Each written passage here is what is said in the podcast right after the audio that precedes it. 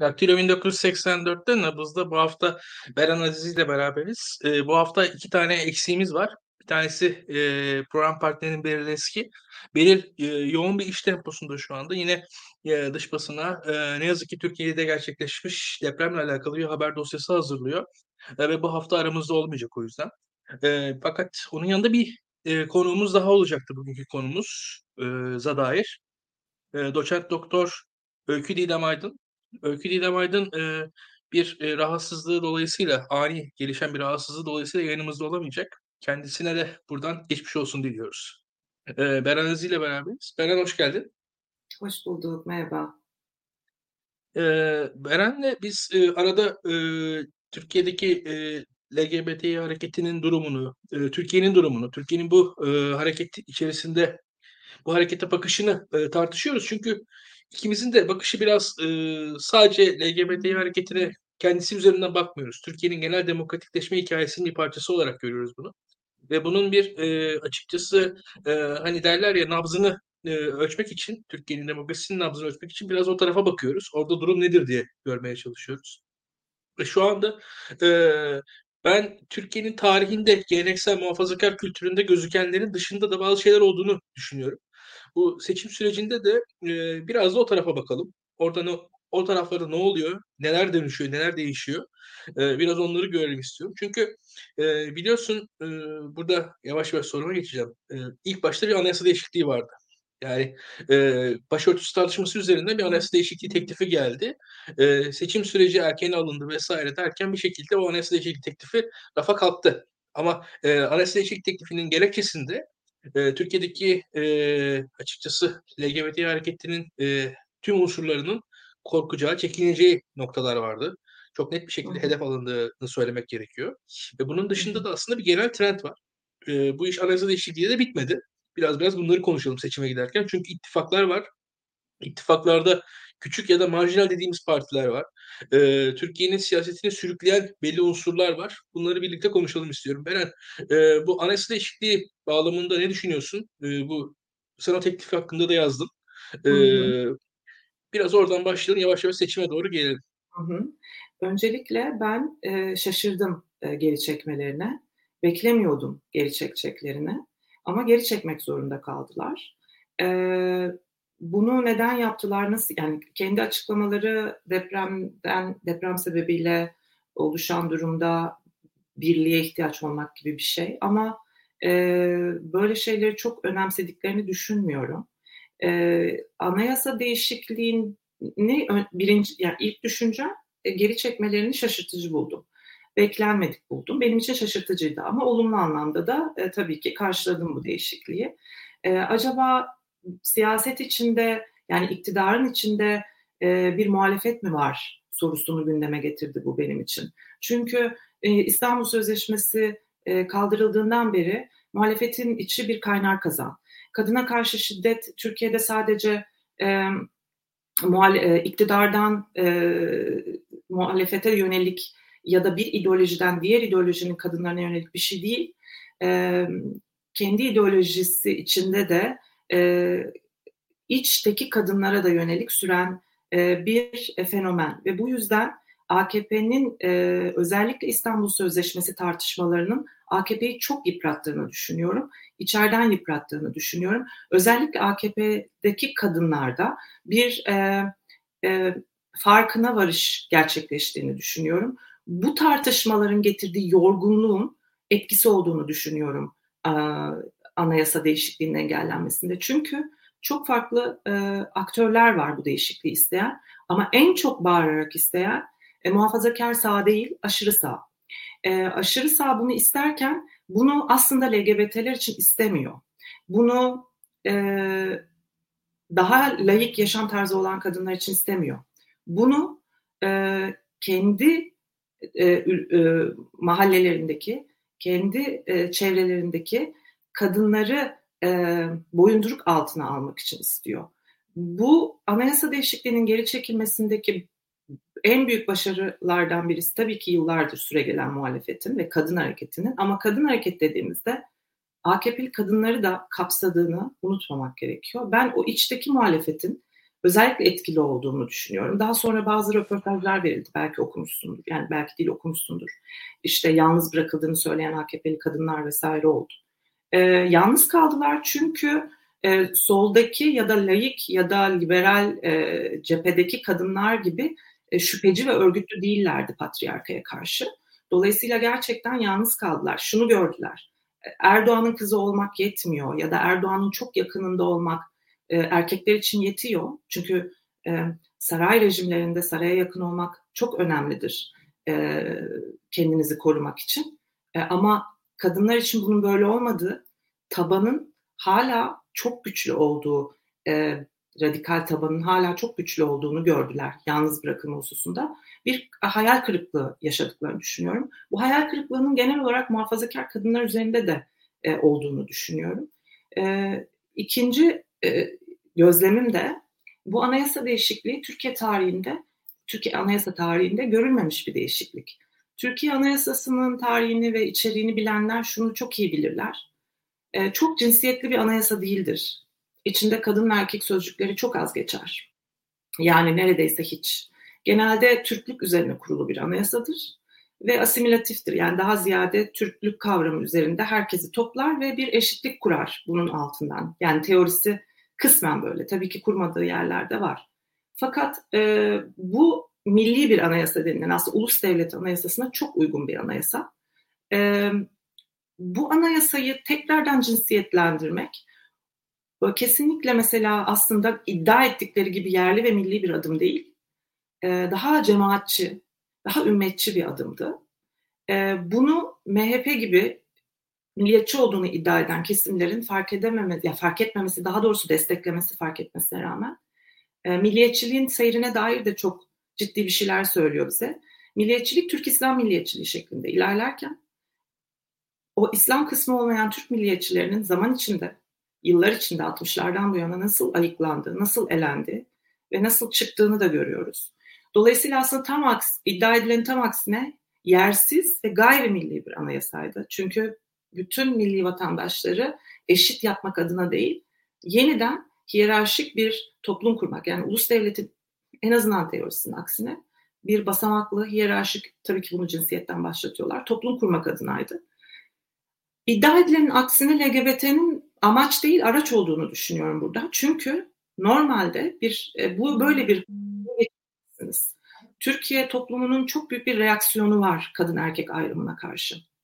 Fakat amaçları kadın erkek ayrımını anayasada kurmakken araç olarak bunu evliliğin yapısını korumak olduğunu iddia ettiler. Çünkü Türkiye'de biliyorsunuz e, sadece bir medeni kanun değişikliğiyle eşcinsel evlilik yasallaşabilir. Avrupa'daki cinsiyetli anayasaya sahip ülkelerin aksine bir referandum ya da bir anayasa değişikliği gerekmiyor bunun için. Kanun değişikliği en azından yeterli. Ama bir, böyle bir şey değil kanun değiştirmek. Toplum hazırsa anayasa da öyle değişir. Medeni kanunda. Gerçi 88'deki trans kadın haklarında toplumun hazırlığı ya da hazırlama hazır olmayışı çok önemli değildi. Ama genelde böyle olur. Bir şeyler altyapı hazır olur vesaire. E, dolayısıyla ben iddianın aksine işte seninle orada kesiştiğimiz nokta bunun homofobik bir adım değil. Tabii ki homofobik bir adım fakat tam homofobi böyle bir şey işte. Yeri geldiğinde ucu sizin özgürlüğünüze hiç fark etmeden çok kolay araçsallaşabilecek, e, çok kolay sizi yem edebilecek. Normalde birçok e, milliyetçi insandan e, analiz duyabilecekken bu konuda yani normal şartlar altında eşcinsellik meselesi hiç olmasaydı ve bu kadın erkek arasında evlilik olur kanunu geçirilmeye çalışılsaydı bütün o siyasi altyapı deşifre edilebilecekken herkes sustu. Çünkü Türkiye'de hala en büyük korku e, eşcinsellikle bir şekilde yan yana anılmak bir şekilde yani özellikle elit siyaset yapanlar için bu korkuların devam etmesine rağmen bu yasanın geçmemesinde kadın hareketinin payı çok büyük. Ee, ve tabii ki genç gençlik hareketinin de payı çok büyük. Çünkü onlar daha hızlı kokuyu alıyorlar. Daha hızlı e, daha açık okuma yapabiliyorlar. Bunları düşünüyorum anayasa değişikliğiyle ilgili. Şimdi e, öyle bir noktadayız ki Beren aslında e, Hüdapar gibi, Yeniden Refah gibi e, nispeten bizim daha marjinalde gördüğümüz partiler bu seçim e, yasası, ittifak sistemi tartışmalarıyla beraber e, son 2-3 aydır e, tekrardan sistemin içine doğru çekildiler. %50 artı 1'in hedeflendiği e, bir noktada e, küçük marjinal gruplar bazen sistemlerin e, öncüsü yöneticisi olabiliyorlar. Burada hı hı. E, bence e, dünyadaki örneklere de bakarsak aslında enteresan bir dengede Türkiye diye düşünüyorum. Hı hı. Şöyle ki bu 50 artı 1'in engel hedeflendiği yerlerde bir yandan e, çok marjinal talepler aslında ortalıkta en e, önde gidebilirken bir taraftan da tam tersine e, o kadar marjinallik de kendi tepkisini doğurabiliyor diye düşünüyorum ben. E, ve burada e, gerçekten de şöyle bir durum var. Adalet ve Kalkınma Partisi de bence yani burada çok da soru da olmuyor ama beraber tartışıyoruz seninle. Her zaman olduğu gibi. E, e, Adalet ve Kalkınma Partisi de aslında bu Hüdapar'ın Yeniden Refah Partisi'nin anlattığı noktada değil belki de. Yani burada e, çok daha derin bir aile meselesi var ve e, medeni kanun dedin. Bence çok önemli. Türkiye bir medeni kanunun olduğu bir ülke ve e, medeni kanunun hakikaten değerini bilmek lazım belki de. E, senin açıkçası e, daha biliyorum tezin de açıkçası kanunlar, polisler vesaireler üzerine aslında. E, bu konuları çok da iyi biliyorsun. Biraz da buradan devam edebilirsin istersen. Çünkü hem e, küçük partilerin sistemdeki etkileri ve bunlara oluşacak reaksiyon etkileri sence neler olacaktır? E, ve burada da şu var. Burada gerçekten bir e, silsile var. Yani İstanbul Sözleşmesi 62-84 e, LGBT artılara karşı e, olan e, nispeten daha farklı tepkiler artık bir yerden sonra çok daha baskının e, sistematikleşmesi, bambaşka bir seviyeye gelmesi. E, bunlara da aynı dersin. Bunlara dair şunu diyorum. Benim Hüdapar'da gözlediğim bir devamlılık. Yeni bir şey icat etmedi AKP. Kendinden önceki rejimlerin e, demokrasi konusunda sıkıştıklarında e, ilk e, kıstıkları haklar e, veya işte ilk e, günah keçisi olarak seçtiği e, kesimler arasında e, Kürtler ve e, Kürt hareketi var. E, Kürt hareketini önlemek için e, bu çirkin yol e, sadece AKP tarafından seçilmiş bir yol değil, e, daha önceki hükümetler tarafından da e, ya da daha önceki e, güvenlik politikalarının bir, çek, bir şekilde devamı. Hüdapar bugün kurulmadı ya da böyle olduğu iddia ediliyor. E, Hüdapar bugün ortaya çıkmadı ve Hüdapar'ı güvenlikte, kollukta bir şekilde sempatikleştiren unsur e, Hüdapar'ın HDP ve onun bağlantılarıyla olan çatışmasın çatışmasıydı. Dolayısıyla burada e, e, Türkiye kendi demokrasisinin ayağına sıkmayı göze almayı tercih ediyor. Hüdapar'la ittifak yaparak. Bu bizi ne, gene nereye götürüyor? E, Kürt sorunu ya da demokratik bir şekilde azınlık sorunları çözülmediği sürece e, azınlıklar örgütlenip e, baraj geçebildiğinde ve demokratik bir uyanış yarattığında onları bastırmak için bu şekilde paramiliter yöntemler ben buna sadece bir e, ittifak değil bir paramiliter yönteme angajı olmak olarak da görüyorum. Çünkü Hüdapar e, şiddetle iç içe bir parti, e, parti olarak böyle ve e, her an sokak şiddetini e, icra edebilecek unsurlar barındıran e, ve paramiliter bir bağı olan bir parti. Dolayısıyla e, bir çeşit m, hazırlık gibi, bir çeşit nabız yoklama gibi ya da bir çeşit e, artık kaybet, kaybedeceklerini çok düşünmesem de kaybetme korkusu yaşadıklarını düşünüyorum. Yani kaybedip kaybetmeyecekleri yüzde elli yüzde elli olsa da en azından anket sonuçlarına göre belki gerçek belki e, manipüle edilmiş sonuçlar e, fark etmiyor. Bu korkunun iktidarda yoğun bir şekilde ben yaşandığını düşünüyorum. Bunun yanında ekonomik çıkmazlar vesaire gibi korkular bu, bu zaten bence bunun ilk başlangıcı MHP ile yapılan ittifaktı. E, MHP ile yapılan ittifakın devamında da bu tarz ittifak çeşitleri gitgide radikalleşiyor. E, burada bizi gene kurtaracak olan e, şu an için çok uzak bir ihtimal görünse de e, azınlık haklarını ya da bir arada yaşamayı tekrar düşünmek ve bunun tabulaştırılmaması, bunun e, bu kadar kolay e, birilerinin e, şeytanlaştırılmaması, birilerinin bu kadar kolay çorba bir şekilde terörist ilan edilmemesi, gerçek terör suçlarıyla e, düşünceleri, fikirleri, tutumları, analizleri e, birbirinden ayırabilmek gerekiyor. Bu ince ayrımlar olmadığı sürece, totaliter baskılar olduğu sürece ve bu totaliter baskılara da toplum demokratik reaksiyon geliştirdiği sürece HDP'nin oy artışı gibi e, en azından 7 Haziran'daki barajı geçmesi gibi. E, bu takım paramiliterleşmeler olacak böyle görüyorum ve AKP'nin içinde de birçok insanın bundan huzursuz olduğunu biliyorum. Sadece AKP değil. E, şey. Tabii. Beren, e, senin anlattıkların aklıma şunu getiriyor. Bizler mesela e, sosyal medyada Adalet ve Kalkınma Partili orta yaş üzeri bir erkek siyasetçinin e, LGBT terör örgütü diye bahsetmesine gülüyoruz. Ama bu sadece gülünecek bir şey değil aslında. Bunun analiz edilmesi gerekiyor. Yani bu tesadüfen terör örgütüymüş gibi neredeyse işte yani işte PKK, DHKPC, LGBT falan böyle isim, harflerin arka arkaya sıralanmasının çok da tesadüf olmadığını, burada bir dilin var olduğunu görmek lazım diye düşünüyorum. Yani aslında e, yaftalama şeklinin e, bizim için bir gülünç, bir gaftan ibaret olmadığını, onun arkasında ideolojik bir temel olduğunu görmek lazım diye, diye düşünüyorum. Ne dersin? E, çok doğru, çok riskli bir e, hazırlık, nabız yoklama olduğunu düşünüyorum bunların. Toplum kusuyor neyse ki ama bu, bunlar bence bir nabız yoklama. Yani toplum buna e, rıza gösterse e, propaganda sonucunda neden olmasın ki? Yani neden terör örgütü sayılıp e, bir, bir şekilde meşrulaştırılabildiği bir sürece bu hukuksuzluk neden icraatına geçilmesin ki en azından e, hak mücadelesi yürüten, örgütlenmelere karşı. Bu gayet olabilir bence.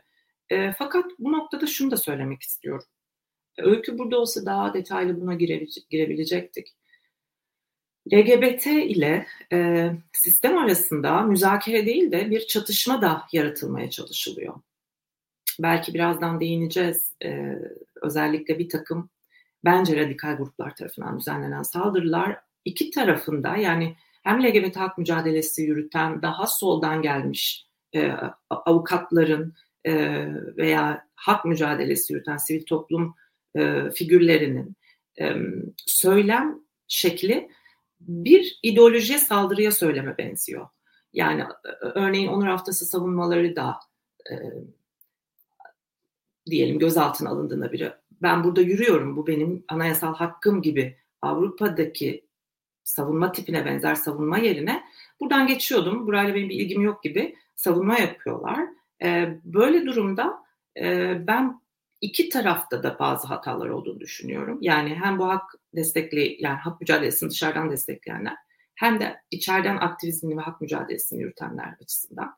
E, bu belki de bu aşırı e, zıt kutuplaştırma yani sistem buradayken LGBT onun e, mutlak ötekisi ayrımına e, belki şu sıra hele ki şu sıra pek gelmemek gerekiyor. Yani işte bu devlet zaten homofobik, zaten son derece transfobik, zaten LGBT düşmanı derken orada bir anayasa mahkemesi üyesinin olduğunu, sürekli çok ciddi ve bir gün Türkiye demokratikleşirse e, işe yarayacak şerhler yazı, yazıp durduğunu, içeride hala bazı insanların hukukun üstünlüğünü yürüttüğünü falan bir, bir, bir nebze akla getirmek gerekiyor.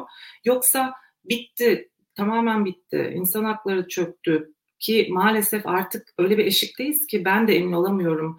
Bu artık naif bir saflık mı yoksa e, bir çeşit e, gerçekçi bir analiz mi ben de emin olamıyorum yani. Ama e, bir yandan da e, bu sistemle LGBT'yi müzakere içinde de görmek gerekiyor. LGBT'ler oy kullanacaklar e, homofobik ve aileyi korumak istiyoruz diyen e, o yürüyüştekilerle oyları eşit e, ve bir oy yani ikisinin de.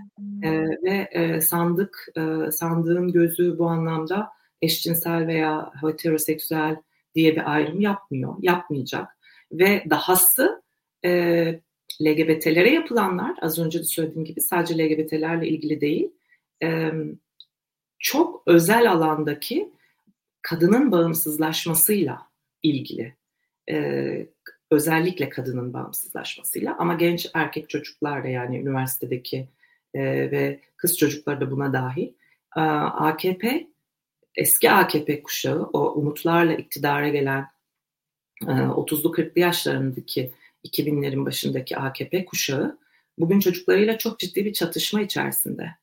E, ideallerini e, inandıramıyorlar aile içinde. İnandırabildikleri de var ama inandıramadıkları da var.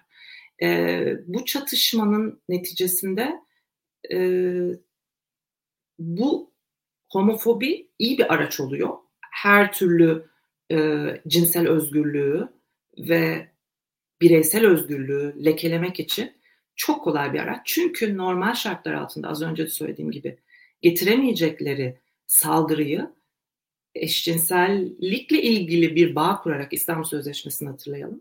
Eşcinsellikle bağdaştırarak ortaya koymaları e, muhalefetin de hiçbir LGBT artı politikasının sağlam bir politikasının olmadığı bir ülkede çok kolay oluyor.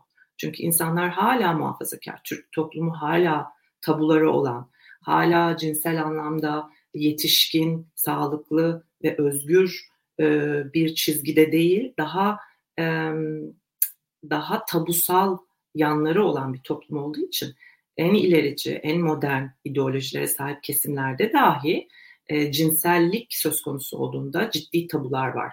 Kürtaj haklarının savunulmasında, evlilik dışı cinsel ilişkinin zinanın suç olarak kaldırılması, savunması dahi aslında bir cinsel özgürlük değil, kadın erkek eşitliği üzerindendi. Çünkü erkeğe farklı ceza, kadına farklı ceza uygulanırken bunun kaldırılması üzerinden meşrulaştırıldı. Yani hiçbir zaman aslında çok açık açık e, bir e, bireysel hak olarak, bir özgürlük biçimi olarak çok ortaya konulmadı. Çünkü insanlar bunun yükünü taşıyamıyor bu toplumda. Normal çünkü e, sadece muhalef yani karşı muhalefet tarafından damgalanmıyorsunuz. Kendi muhitinizde de bir şekilde artık e, bir e, stigmaya maruz kalıyorsunuz. Bunu yırtan noktalardan bir LGBT. Çünkü e, böyleyim diyorsun. Çünkü çıkış, başka çıkış yolu olmadığı için yapıyor tabii bu da onu. Aslında ideolojik değil derken bunu demeye çalışıyorum. Yani artık çıkış noktası yok. Ya hayatını e, çekilmez bir şekilde başka bir insan olarak yaşayacak ya da ben buyum diye ortaya koyacak. O buyum diye koyma sürecinde de üzerine gelen her şeyi artık sindirmek durumunda. Namussuzluk şeyini de, stigmasını da, ahlaksızlık stigmasını da, aile düşmanlığı stigmasını bunların hepsini kaldırmak bir şekilde hatta bunları anlamak durumunda kalıyor. Yani aslında siyasi olmayarak başladığı süreç siyasileşiyor. Daha da ilginci toplumla da çatışma halinde bunu yaptığı için toplum da değişiyor o bunları yaparken, o bunları açıklarken. Beren, şimdi bizim e, izleyicilerimiz de sağ olsunlar e, ciddi katkıda bulunuyorlar. Mesela yorumlarda e, Muharrem Bey e, çok da güzel aslında söylemek istedi. E, LGBT bireyler AKP'li de olabiliyorlar, Zafer Partili de olabiliyorlar, MHP'li de belki yeniden refahlı da LGBT birey, birey vardır. Yani ama bu insanlar aslında e, şöyle söyleyeyim böyle bir siyaset yaparak e, kendi kendilerini bir kitleyi bir noktaya politizasyona doğru itiyorlar yani şu anda. Onu ve e, bu, ne sonuçta karşılaşacaklarını bilmiyorum. Bunu da söyleyeyim. Burada Hı-hı. şu an Türkiye'de bir şey yapılıyor. Bir grup özellikle bence radikal sağcı bir grup bir siyasetin içerisine girdi. Türkiye'deki e, normalleri zorluyorlar ve bu zorlamanın sonucunda beklemedikleri kadar insanı politize edebilirler diye düşünüyorum. Çünkü bu insanlar e, sadece kendileri değiller, arkadaşları var, anneleri var, babaları var, kardeşleri var.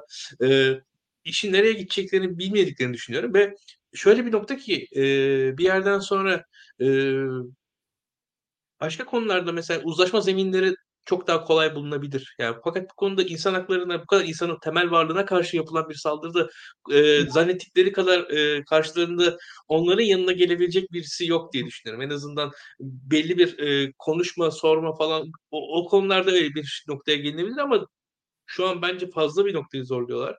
E, ve e, öyle bir yerdeyiz ki Türkiye'de e, gerçekten de e, bizim seküler siyasetimiz bu konuda e, yetersiz. O açık. Yani hatta dediğin anayasa değişikliği konusunda, zina konusundaki anayasa değişikliği de Anayasa Mahkemesi tarafından aslında e, bir iştahatla beraber değişti. E, Tabii çok büyük bir feminist mücadele oldu ardında. Tabii. Çok fazla bir feminist mücadele oldu ardında o konuda. Tabii.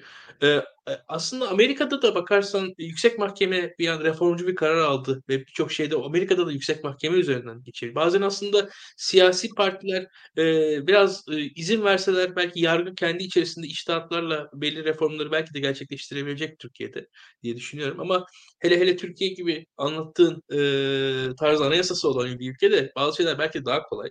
Biz kendimiz belki daha zorlaştırıyoruz diye düşünüyorum. Eee, tüm anlattıkların buyur et. Sen bu konuda Ya Buyur. Pardon, bitti zannettim. Buyur. Ha, bitti Dinliyorum. mi? Ya ama A Amerika'da, eee, çok ciddi bir felsefi altyapı da kuruldu öncesinde. Evet. Gerçekten bireysel özgürlükler konusunda çok fazla konuşan bir toplum. Birçok sorunu olmasına rağmen. E, Fransa'da da öyle. Eee, ya da işte, eee, Batı ülkelerinde bu hukukçulara kalmıyor sadece iş. I mesel yani yürütmeyle değişmiyor, doğru söylüyor. Yürütmeyle değiştiği yerler de var. Halk oylamasıyla değiştiği yerler de var. İçtihatla değişti değiştiği, yüksek mahkemelerde değiştiği yerler de var. Fakat hepsinde ama hepsinde çok ciddi bir fikirsel altyapı oluyor öncesinde. Yani çok uzun, e örneğin, eee, Einstein'dan, işte, ne bileyim, eee, çok bugün bizim için çok, eee, bilinen, sayılan, bilinen, işte, eee, önde gelen bilim insanlarının, şunun bunun, eee, imzalar topladığı, Oscar Wilde sürecinden sonra çok fazla bir, emm, entelektüel düzlemde bu konu, eee, muhalefet etmek için tartışılmış bir şey değildi. İnsanlar kendi özgürlükleriyle ilgili bu konuyu tartıştılar. Türkiye'deki en büyük eksik bu. Biz AKP yani MHP sonrası AKP homofobik oldu diye bu kadar çok LGBT meselesini aslında tartışır olduk. Yani bir şekilde nefret edilen öznenin gündem olması durumu söz konusu.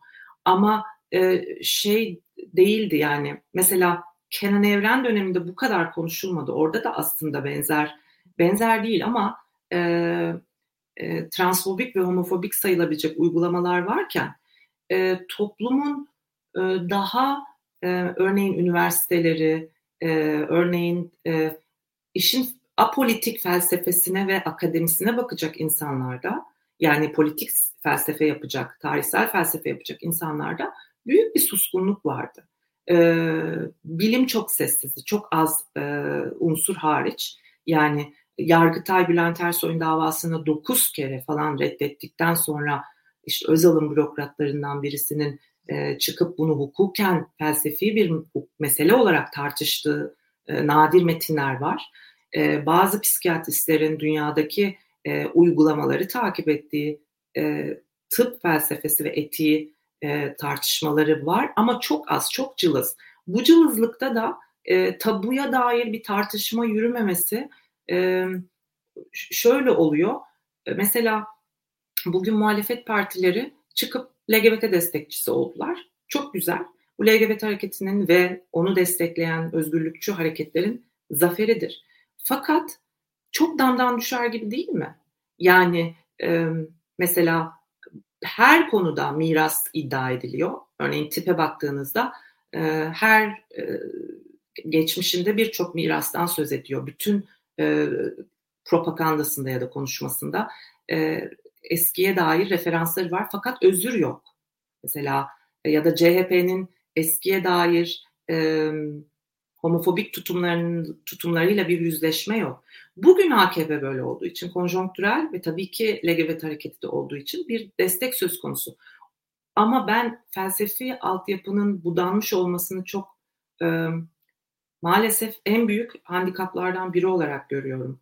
Eee, o yüzden, eee, acaba diyorum, eee, bu bu AKP homofobisi, eee, bir gerçekten aydınlanma yarattı mı eşcinsel konusunda insanlarda? Yani bu bunun, y bilime bakmak gerektiğine dair, eee, özgürlük, bireysel özgürlük felsefesini düşünmeye dair bir ihtiyaçtan mı? Yoksa, eee, bir çeşit gerçekten, hani, reaktif bir, eee, tutunma mı, bir, hani, şey mi ondan emin değilim. Ama bunu zaten zaman gösterecek. Çok da emin olabileceğimiz bir şey değil. Hımm. Ya, açıkçası, ııı, çok güzel bir yerden eleştirdin muhalefeti de. Eee ve şöyle bir durum var. Bizim ımm Adalet ve Kalkınma Partisi kötü, o yüzden Adalet ve Kalkınma dediği şeyler kötü de de deyip geçilecek bir şey değil bu. Iıı, katılıyorum. Yani, eee, arkasında gerçekten de, eee, çünkü şöyle bir şey var. Mesela ekonomi politikasında, ııı, neticede mesela, işte, faizler konusunda Tayyip Erdoğan'ın aldığı kararlar var. Eee, Hı hı. diyor ki Tayyip Erdoğan, işte, "Faiz sebeptir, enflasyon neticedir." Şimdi bu bu bu konuda farklı düşünen ekonomistler var. Ekonomide ortodoks görüş buna karşı. Eee, Evet. ancak şunu da söyleyeyim, Tayyip Erdoğan gibi düşünen de var aslında. Yani ve o Var. kadar da bizim zannettiğimiz kadar da, hani, var yani. O bence yanlış şu an Türkiye'ye uymayan bir görüş, yanlış bir uygulama.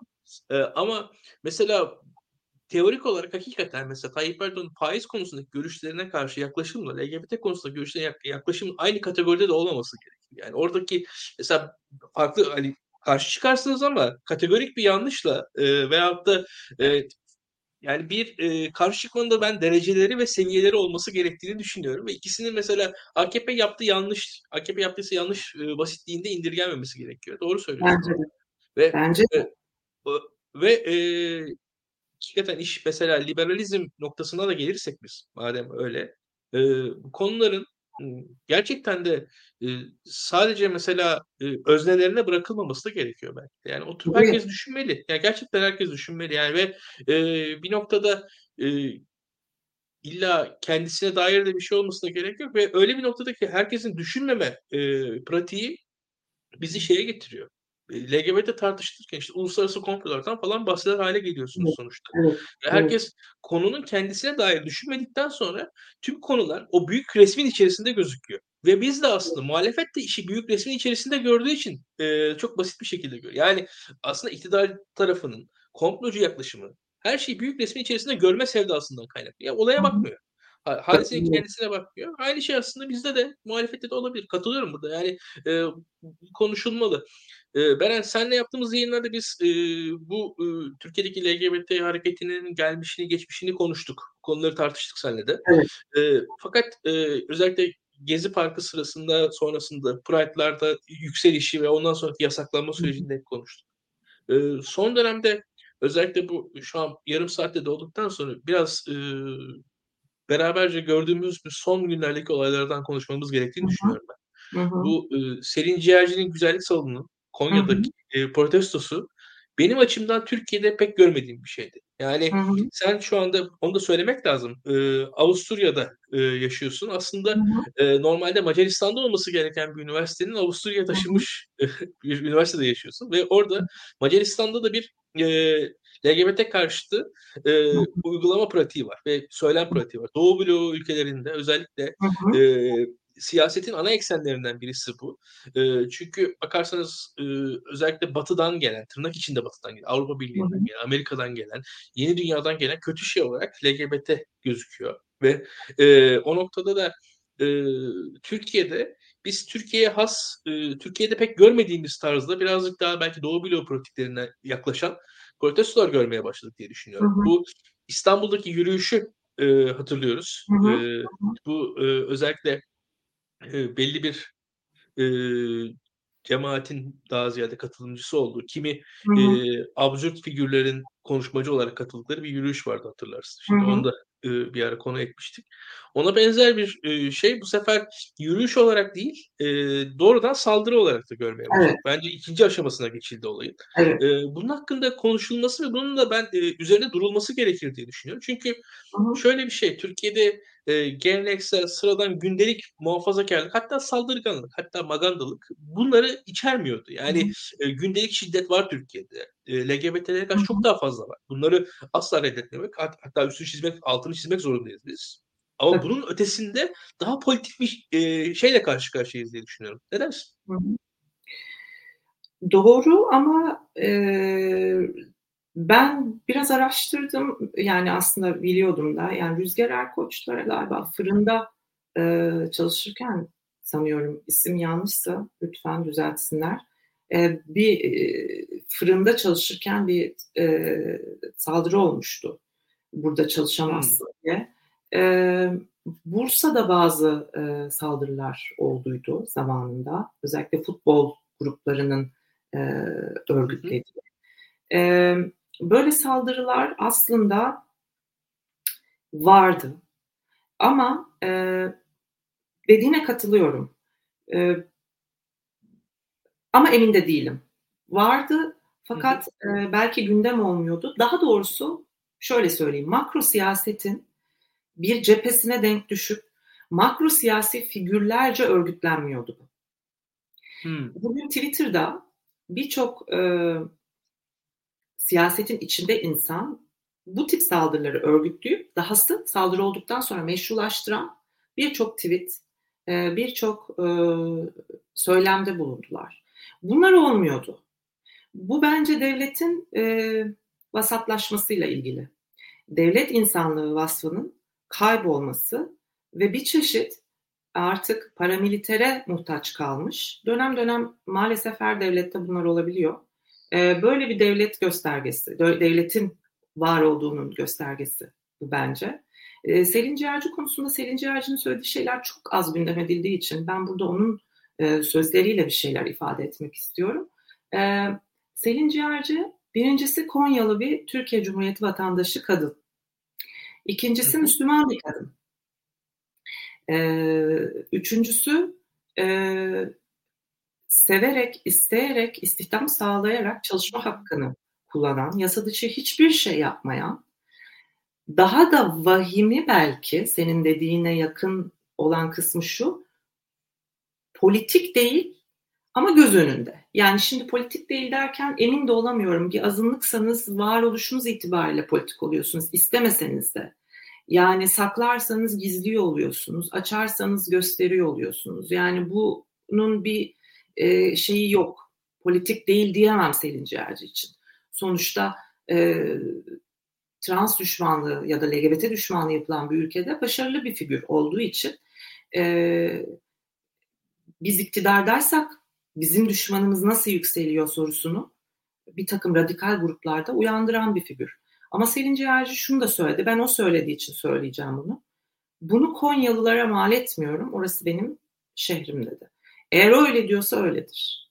Öyle olmadığını iddia ediyor. Oralı bir insan sonuçta. Ee, hı hı.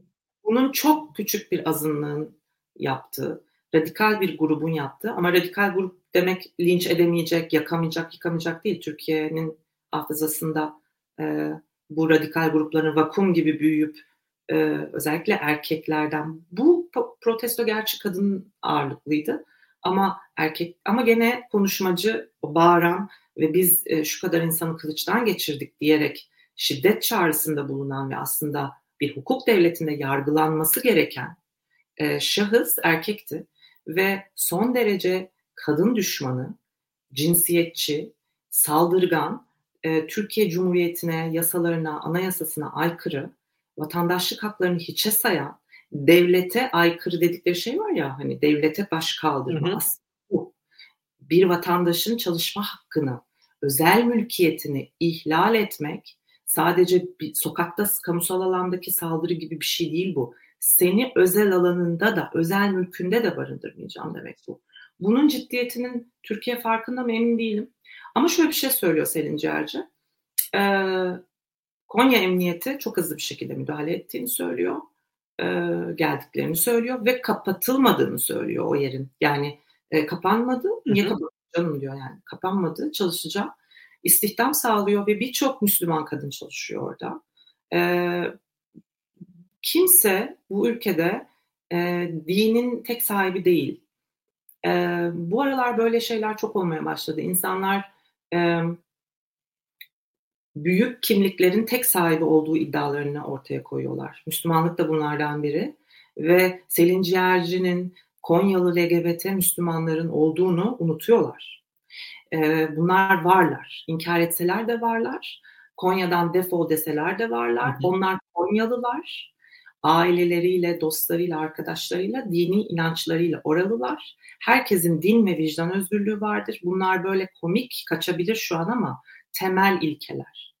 E, toplumun çözülmesini engelleyen ve kaotik ortamları ortadan kaldıracak temel ilkeler. Ayrıca bu son derece ahlaki açıdan iki yüzlü bir saldırıdır. Bu insanlar e, sağ trans düşmanlığından veya cahilliklerinden bunu yapıyorlar. Yani çok azınlıktan söz ediyorum ve asla ben de Selin Ciğerci'nin izini takip ederek Konya ile ilgili bunun e, yapılmaması gerektiğini düşünüyorum. Çünkü e, az önce söylediğim konu LGBT ile sistemi, LGBT ile mekanı, e, LGBT ile bazı şehirleri dışlaşlar yani zıtlaştırmak, e, birbirini dışlayan hale getirmek iktidar yani homofobik iktidarların çok işine yarayacak projelerdir, propagandalardır. Ve doğru da değildir bu arada, gerçek dışıdır. E, şu anlamda ahlaki olarak çok ikiyüzlü buluyorum. E, yıllarca basında, şimdi artık görmüyoruz, neyse ki basın değişti. Ne görüyorduk? Seks işçiliği, seks işçiliği. İşte ben bunları burada istemiyorum çünkü bunlar seks işçiliği yapıyorlar. Buyurun yapmıyor işte. Yani hani karşıydınız. Hani seks işçiliği yapmıyor. Seks işçiliği mi yapsın? Yani e, bu insana e, gece e, erkeklerin işte müşteri olarak gitmesi normal. Yani onun seks işçiliği yapması normal. Ama çalışması anormal mi oluyor? O zaman bu seks işçiliği karşıtlığı da değildi demek ki bunlarınki. Demek ki orada da bizim her zaman söylediğimiz gibi seks işçiliği bahanesiyle aslında bir kimliğe saldırıydı. Şimdi neyden saldırıyorlar? Evet. Ahlaksızlık. Bir mekan açmanın, istihdam sağlamanın nesi ahlaksızlık? Bunu trans kadın tarafından yapılıyor olması mı ahlaksızlık oluyor? Bu noktada ahlaksızlık bence e, insanların e, yani iki yüzlü bir ahlakla seks işçiliğine karşı olup e, yıllarca bu e, şeyle damgayla bu insanlara şiddeti meşrulaştırıp bunu yapmadıklarında da başka bir istihdam alanına yöneldiklerinde de bunu istememek. Yani bilemiyorum. Ee, Beren senle yine benzer bir yayında bu sefer Boğaziçi'ni konuşmuştuk. Boğaziçi'ndeki e, LGBT kulübüne yapılan baskıyı kapatılmasını konuşmuştuk ve insanlar o zaman da ahlaksızlık e, parantezinde bunu konu almışlardı. Ve o zaman da biz şey demiştik yani hatırlıyorsan sen de demiştin. E, madem yani bu insanlar okuyacaklar. Yani e, LGBT bireyler okuyacaklar. Üniversitelerden mezun olacaklar ve o yüzden zaten siz madem ahlaksızlık olmasın insanlar istiyorsunuz. Teknik olarak tırnak içinde. Okumalarına karşısınız. Çalışmalarına karşısınız. E, ne istiyorsunuz? Bu insanlar ne yapsınlar? Evet. E, ve e, gerçekten evet, korkunç. Hande Kader Bursu, Hande Kader Bursu Boğaziçi'nin atanmış e, kayyumu tarafından e, bazı radikal e, gazeteler hedef gösterdiği için e, atanmamış, seçilmiş rektör tarafından onayı var olduğu halde antidemokratik bir şekilde e, iptal edildi. E, yani düşünebiliyor musunuz? Trans kadınlar e, okusun diye burs toplamaya çalışıyoruz ve binlerce akademi, yani onlarca akademisyen, onlarca bağışçı e, bunlara para veriyor. O paralar tek tek hepsine utanmadan geri gönderiliyor ve e, sorsanız e, seks işçiliğine hepsi karşı. Sorsanız e, yapmasınlar, etmesinler. Ama desteklemeye geldiğinde, istihdama geldiğinde, eğitim hakkına geldiğinde yurtlardan atmalar, e, işte burs e, toplamaları kesmeler, e, yani entegre olmaması adına korkudan her şeyi e, yapmaya çalışan da ideolojiden değil kendi korkusundan bunu yapan insanlar da çok var. Halbuki çok kolaydı o gazetelerin hedef göstermesine direnmek. En azından şimdi iyi bir isimle anılıyor olurdunuz. Ne oldu yani gitmediniz mi rektör ya da kayyum? Ne oldu hani neye yaradı o an korkup geri adım atmak? Bir şeyler engelleyebildi mi? Hayır. Çok büyük bir şey olacak mıydı? Bence hayır. Ama korku işte yani e, işte o tabuların tabular hakkında felsefenin olmayışı beni çok düşündürüyor çok siyasetin konusu olması beni açıkçası biraz düşündürüyor. Çünkü muhalefetin konusu haline bunu getirmek sadece paralel yürüyen bir e, akademik ve e, felsefi bir düşünce şey yoksa, e, kazanı yoksa e, biraz şey oluyor. Hmm, nasıl desem biraz e, sanki siyasetin işiymiş gibi sadece durumu oluşuyor. Bu sefer de kutuplaşmaya kurban gidebiliyor bu konular. Halbuki çok temas edilebilecek alan var. Yani Selin Ciğerci'nin yaptığı şey bunlardan biri bence. Yaşadığı, doğduğu e, yere gidip e, istihdam sağlamak bunlardan biri. Yorumlarda şey gördüm.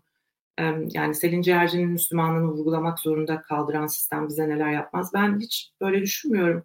e, vurgulamak zorunda falan kalmıyoruz. E, o insan böyle ve e, bunu yanlış bir sol sol düşünceden gelen bir ön yargı var. Daha doğrusu sol liberal, sol demokrat düşünceden.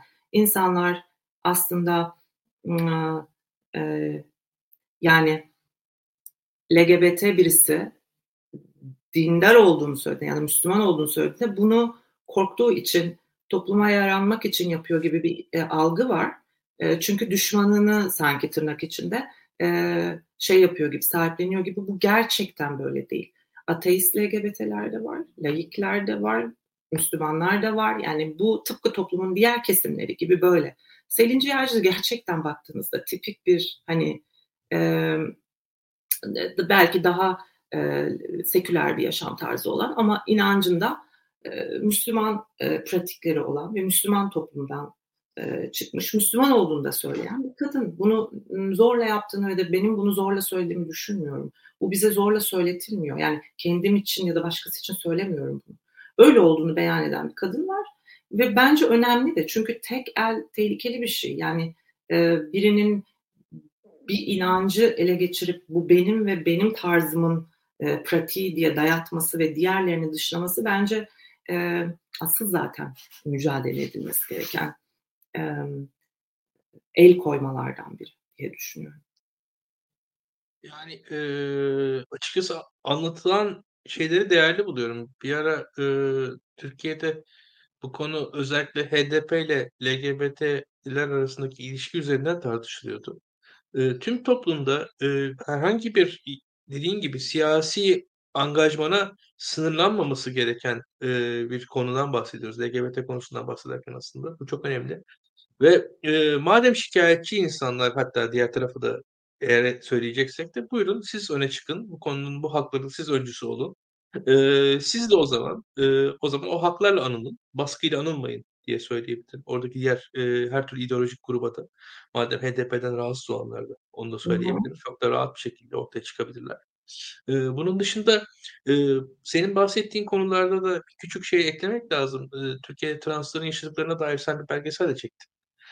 Arayıp bulabilir e, izleyicilerimiz. E, ve dediğin gibi yani mesela e, işte Hortum Süleyman'ın yaptıklarında, İzmir'de Bornova Sokak'ta olanlarda, e, o Eskişehir'e yollananlarda hani e, tüm hikayelerde daha alt düzey şeylerdi. En azından kolluk güçlerinin bir payı her zaman vardı işin içerisinde ama e, siyasal bir söylem olarak e, çok derli toplu bir şekilde şu son dönemlerdeki gibi ifade edilmedi. O da yani o, orada birazcık daha doktriner bir karşı çıkışı var şu anda ve bu hmm, hani şöyle söyleyeyim İstanbul Sözleşmesi'nden çıkmamızı getiren o baskı sürecini yaratan yapıyla aynı yapı bu yani ve onu da orada görebiliyorum ben onu. Evet. Biraz onu da açıkçası ifade etmek için söylemiştim. Yoksa e, gerçekten her zaman dediğin gibi e, yani Türkiye'de transların yaşadıklarını konuşacaksak eğer da, da bu programın süresi yetmez ona yani. Evet. Hani orada fiilen yaşanan şiddet e, kesinlikle her zaman var ve herhangi bir şiddet diğerinden daha aşağıda yukarıda diyemeyiz. Evet. Yani ben hiç diyemem öyle bir şeyi ama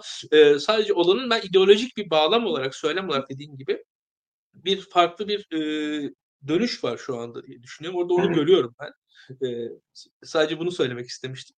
Bu konuya dikkat edilmesi lazım. E, ve gerçekten de e, eğer e, Selin Ciğerci'nin açıklamalarını sen aktardın. Bence e, evet. çok da faydalı oldu. Çünkü şöyle de bir durum var. İlla ki e, biz yenilgi psikolojisiyle sürekli karşı taraf çok güçlü vesaire bir yandan da bakıyorsunuz o, o yürüyüşe, LGBT karşı yürüyüşe gülünç bir yürüyüş. Yani neticede herhangi bir payda katılanın e, baktığı zaman güleceği bir ortam. E, katılanların e, yaptıkları, söylemleri vesaire hepsi öyleydi. Bu açıdan da illa e, e, herkesin kötümser olmasına da gerek yok diye ekleyeyim ben.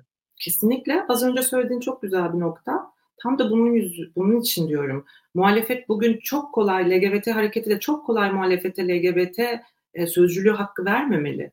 E, bu kadar da e şey değiliz, muhtaç kalınmadı yani e, dediğim gibi özür nerede? Özür dediğim şu hani hı hı. o dönemler yapılanlar vardı dedin saydın. Sanat Eryanhan'daki işkenceler karakolda. E, insanların trenlere bindirilip saçlarının kesilmesi, e, işkenceler, e, karakollarda çok işkence, e, trans kadın cinayetlerinde sürekli e, indirim verilmesi bunlar mesela bitti. Şu an o kadar da en azından cinayetlerde daha az indirim hatta benim bildiğim son zamanlarda verilmiyor. Ee, bazı e, gelişmeler yaşandı fakat bugün AKP'nin geldiği noktada ben çok büyük bir şekilde iddia ediyorum ki cinsiyet politikasında AKP'nin, AKP'nin ve onun e, ittifak unsurlarının bu baskıcı rejimin e, bu kadar e, kolay İstanbul Sözleşmesi'ni biçmesindeki sebep toplumun AKP'den önce buna taş döşemesi oldu. Yani layık toplumun buna taş döşemesi oldu. O yüzden bir anda LGBT savunuculuğu yapmamalılar. Önce özür ve düşünmek, biz ne yaptık diye düşünmek. Örneğin e, yani e, meclis kayıtlarına bakanlar görebilirler. Özal, e, Bülent Ersoy için yasa geçirmeye çalışırken ya da oradaki bütün trans kadınlar için yasa geçirmeye çalışırken e, SHP masalarından çok ciddi, e, çirkin, bel altı, e, erkekler tarafından bıyık altı böyle işte hayırdır ne iş gibi e, imalarla dolu muhalefet geldi. Öte yandan bu işkenceler olurken CHP ne yaptı mesela? Bu soruyu sormak anti CHP'lik ya da seçimi engellemek ya da bir şey değil. Neticede e, başka çare de yok galiba oy verirken. Hani bunu çok gelip oy vermeyelim bunu falan dediğim yok. Ama e, bu kadar reaksiyonerdi hani e, AKP böyle bu kadar e, bir takım figürlerle işte Süleyman Soylu gibi figürlerle e, homofobi gerçi o da şu aralar bir sustu ama hani bir takım radikal gruplarla böyle e, homofobi, transfobi üretiyor diye CHP de bugün yapması gereken şey karşısında duruyor diye ve içindeki kadrolar değişti diye mirası sahiplenmeyecek değil. Yani şunu söylemek istiyorum. Toplum nasıl bu kadar homofobik homofobik demeyeyim ama homo yani eşcinsellik konusunda söz açıldığında bu kadar ağzını açamaz hale nasıl geldi? Yani bugün İstanbul Sözleşmesi iptal edilirken karşı taraf barın barın eşcinsel aileyi meşrulaştıracak diye bağırırken neden Batı toplumlarındaki gibi muhalefetten meşrulaştırırsa meşrulaştırsın onların da aile kurma hakkı var gibi yüksek bir ses gelemezken neden gelemedi? Bu işte o dönem yapılan işkencelere susmak. O dönem yapılan o saç kesmelere, trenlere bindirmelere gözünü kapatmış bir toplum. Bugün bu göz kapatmanın e, bedelini maalesef ki e, gafil avlanarak homofobi e, sopasıyla yani İstanbul Sözleşmesi'ni eşcinsellikle özdeşleştirip e, sizi ses çıkaramaz hale getiriyor buna karşı. Bugün toplum zamanında e, bilinç yükseltebilecekken, sansür yokken e, yani vardı ama bu şekilde olmayabilirdi. Bunu yapabilecekken o günleri e, kibirli bir homofobiyle geçirdiği için bugünün homofobisi çok daha sert oluyor ve ona dokunur hale geliyor. Yani işte İstanbul Sözleşmesi'ni kaldırırken çok kolay örgütlenebildiler. Çünkü toplum onlar kadar homofobik olduğu için değil, ses çıkaramadığı için. Sürekli şunu dediler o dönem. Aileyi, aile kurmalarını değil dayak yemelerini engelliyoruz. Onu söylüyor sözleşme. E, dayak yeme, dövmezsen birini seninle bir gün eşit olmayı da ister. Yani aslında karşı taraf doğru söylüyor. Aile de kurulur onun sonunda. E, şiddeti bitirirsen bir toplumda e, bir insan grubuna karşı o insan grubu da açık olmaya, şey olmaya başlar. E, buna karşı susmaları beni çok düşündürdü e, nasıl oldu da e, bu toplum bu kadar e, arka, yani bir yandan negatif düşündürdü. Bir yandan da çok pozitif gördüğüm şeyler de oluyor. Özellikle Selin Ciğerci meselesinde e, çok e, güzel bir reaksiyon geldi. Ama maalesef ki e, hala şöyle bir şey var. Bir mağdurluk durumu oluştuğunda toplum ses çıkarıyor. Yani şiddet olduğunda, öldürmeler olduğunda aslında sesini çıkarmak istiyor fakat durup dururken bunu yapma kültürü sanıyorum yok. O da felsefi bir altyapının olmama, olmamasıyla ilgili. Bunun daha çok konuşulmamasıyla ilgili. İşte mesela e, İstanbul Sözleşmesi'nde sessiz kalındı. Selin Ciğerci durumunda ki ses çıkarılsaydı o kadar. Belki yani şu anlamda sessiz kalındı. Kadın hakları açısından sessiz kalınılmadı. LGBT artı meselesinde e, onların argümanlarına karşı bir şey söylenmedi. Çünkü açık bir argümanları vardı, netti aile kurulmasını meşrulaştırılacak. Yani bu bunun sonu bu diyorlardı. Hiç buna cevap verilmedi. Hayır denilip geçildi. Neden hayır diyorsun? Günah mı bu? Ayıp mı bu? Yani e, Türkiye İnsan Hakları şeyine üye değil mi? Yani o zaman sen hangi ülkede yaşıyorsun? Demokratik hukuk devletinde değil misin? Neden bir e, entelektüel sesin yok? Neden bir e, muhalif bir yüksek sesin yok bu konuda? Yani içki konusu geldiğinde mesela çok ciddi bir muhalefet yapılırken ya da yaşam tarzıyla ilgili çok ciddi bir muhalefet yapılırken bu tarz konularda bir sessizlik, bir korku, bir karşı tarafı sürekli e, suçlama. Asıl sizsiniz işte. Siz kendinize önce bakın falan gibi. Sanki hala aslında dolaylı yoldan eşcinselliği gayrimeşrulaştıran bir savunmayla e, bir şey var maalesef ki. Bir hak e, savun açık e, sözlülük yok. Hep bir dolaylılık, hep bir e,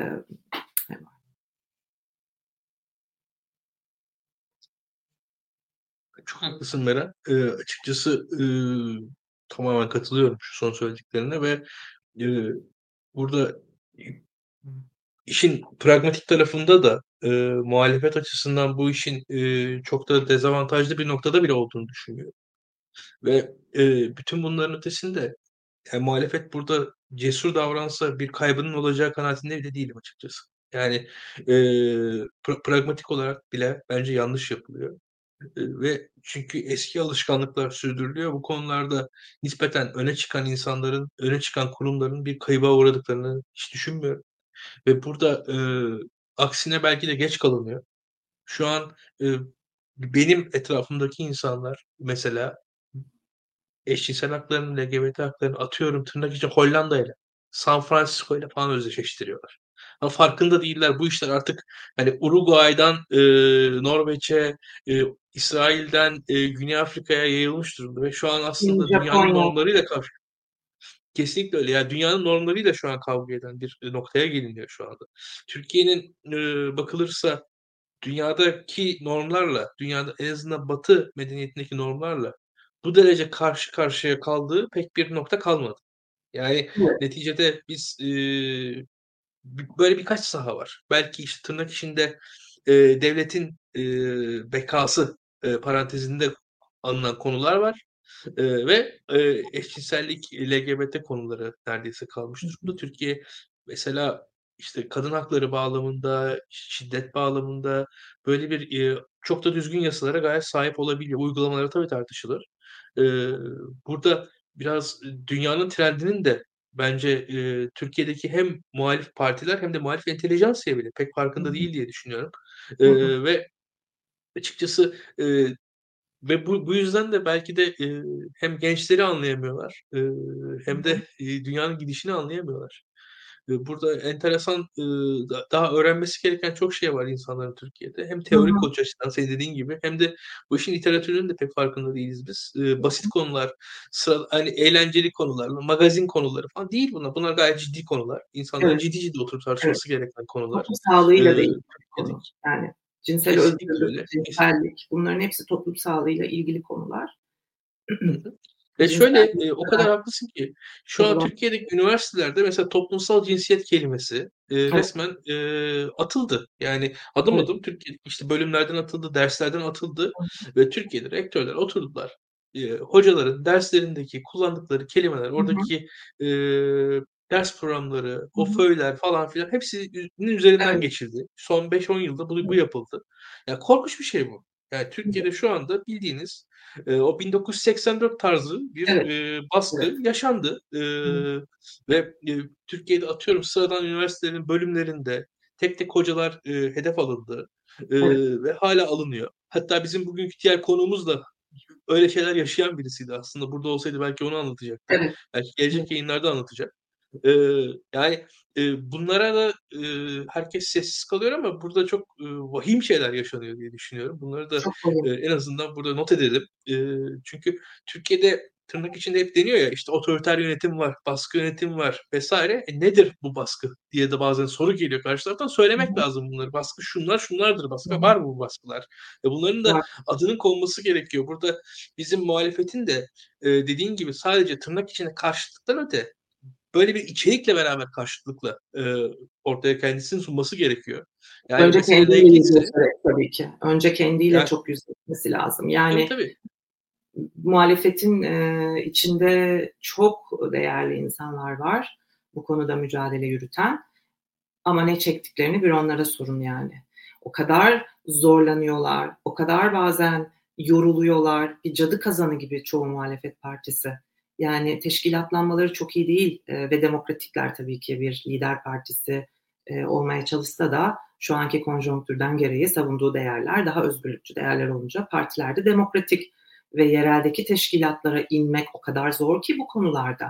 Çünkü bir iktidar mücadelesi var. Bir öğren, bir okul değil oralar. Yani bir e, bilgi sevgisi yok oralarda. Bir e, siyaset biçimi var ve siyasette yükselme, rekabet gibi durumlar söz konusu. Böyle olunca da çok kolay e, karşı rakibi e, e, meşru, gayrimeşrulaştırmak için bulunmaz bir nimet bu tarz özel hayata dair şeyler. Cinsellik, e, bir takım skandal kültürü, dedikodu kültürü, gözetleme kültürü, birinin ne yaptığına bakmak, nasıl giyindiğine bakmak, nasıl e, yaşadığına bakmak. Evlilik öncesi cinsellik bence hala bir tabu. Hani eskisi kadar bekaret konuşulmuyor belki ama bence hala bir tabu. Kadınla erkek arasında cinsel ahlakta ciddi bir çifte standart var. Hala bence. E, hala tam bir e, bunun yetişkin bir insanın, sağlıklı yetişkin bir insanın e, bir hayatının cinsellik bir parçası olabileceğini ya da olmayabileceğini, e, özgür seçimle dayalı bir durum olabileceğini, rızaya dayalı olduğu ol, ol, olduğu sürece bir özel hayat pratiği olduğunu falan çok sindirilmediği için bu tabular insanları çok korkutuyor. Çocuk gibiler hala bu konuda. Yani enfantil bir davranış biçimi var bu konuda. Yani bu konu açıldığında derslerde kıkırdanır mesela. Bu üniversitelerden söz ediyorum. Hala böyle bir nasıl desem gayri ciddi bir durum var. Senin dediğin gibi bu konular ciddi konular. Özellikle e, eğlenmek için konuşmuyorsan yani. E, bunun böyle bir şeyi yok. E, toplumda karşılığı yok. Ha, kaç göç e, meselesinin hala çok yaygın olduğunu düşünüyorum. Hala Türkiye son derece homososyal bir toplum. Erkekler erkeklerle dışarı çıkıyor, kadınlar kadınlarla. Hani büyük şehirlerde tabii ki bir araya gelmeler var ama hala çok erkek kodları ve kadın kodlarıyla çok cinsiyetli bir sosyalleşme biçimi var. Eşit ve işte e, ya şey gör artık hani geçenlerde gördüm böyle tokalaşma, öpüşme bunlar da kalktı mesela. Çok daha az görüyorsun kadın erkek arasında. Böyle bir kadınla erkeğin birbirine karşı olan iletişimi sadece cinselliğe indirgenmiş durumda. Yani iki bir kadın bir erkek arkadaş bir şekilde el ele tutuşamaz mı, omuz omuza atamaz mı, yanak öpüşemez mi yanak yana. Bunlar mesela bizim yani Türkiye'de toplumda hala tabu. Bunlarla birlikte paket bir şekilde gelen bir korku hali var. Aslında bu o yüzden kadın meselesiyle, eşitlik meselesiyle, doğum kontrol meselesiyle, kürtaj meselesiyle, e, üniversitelerdeki e, bir takım e, meselelerle yurtlar kadın erkek olarak ayrı. Bu dünyada batıda böyle bir şey yok. Yurtların kadın erkek olarak ayrılması gibi bir durum yok. Bu, bu insanlar 25-23 yaşına kadar üniversitede yurtlarda kalan insanlar sevgilileriyle birlikte olamayacaklar mı? Bunun için Danıştay'a kadar gittik. E, çünkü bunu milli eğitime bağladılar yurtları. Anayasa Mahkemesi'ne kadar gittik. Bir şey çıkmadı.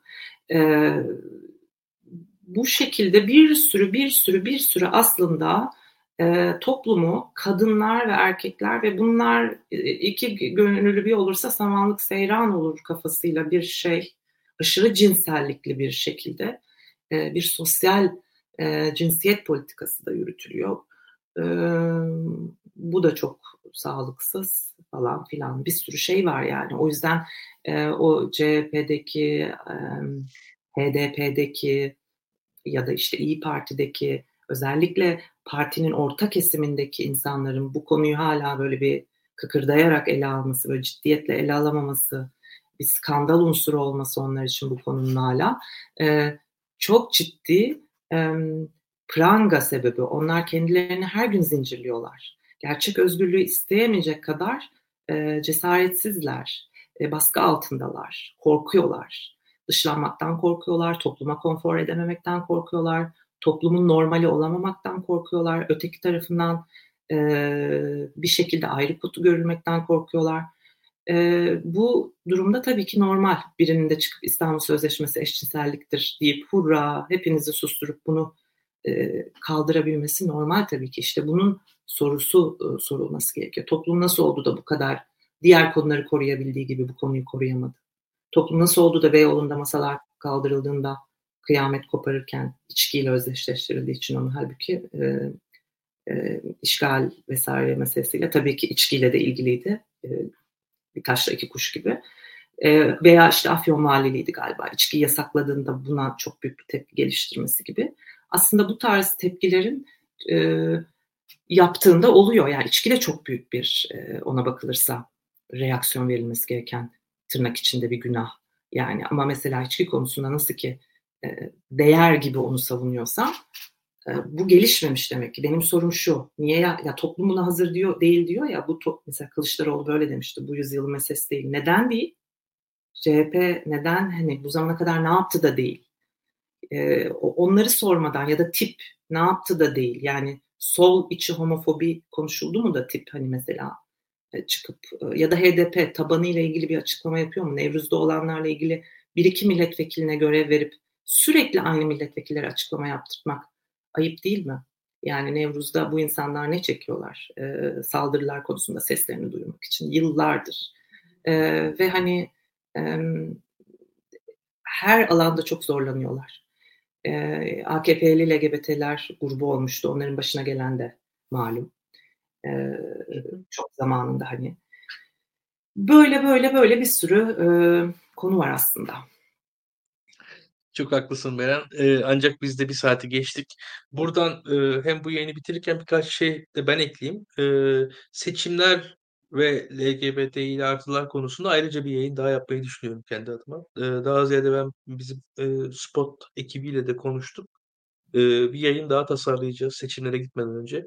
Ee, özellikle hem adaylar, e, LGBT bireylerin oradaki pozisyonları, kendi siyasetle ilişkileri konusunda ayrıca bir yayın yapmayı düşünüyorum. Ee, burada Hı. daha Beren'le genel e, ve teorik konulardan, teorik yaklaşık birkaç örnek üzerinden konuştuk bu konuları. Ama bir, birebir seçimlere dair de seçim yayınlarımızdan bir tanesi olarak e, yapmak istiyorum özellikle onu söyleyeyim. E, bunun dışında Tabii bir saati bulduk. Ee, Beren'le bu yayınlara devam ederiz muhtemelen. Belli bir süre geçtikten sonra. Ee, Türkiye öyle ya da böyle dünyada dönüyor. Bir şekilde ilerliyoruz. Ee, daha iyi olacak gelecek diye umuyoruz. Ee, Beren son bir sözün varsa alalım ve izleyicilere tekrar buradan veda edelim istiyorum. Ee, son sözüm e, teşekkürler yayın için. İzleyicilere de teşekkür ederim. Her soruyu yanıtlayamadıysak e, kusura bakmasınlar bir dahaki. Çok teşekkürler. Ee, bu haftalık bu kadar diyelim. Arkadaşlar yayınımızı beğenmeyi, paylaşmayı unutmayın. Daha e, güzel, ilginç içeriklerle beraber karşınızda olmamızı istiyorsanız yayınlarımızı e, birçok tanıdıklarınıza iletin. Biz burada haftaya da olmaya devam edeceğiz. Tekrar görüşmek üzere. İyi akşamlar, iyi geceler.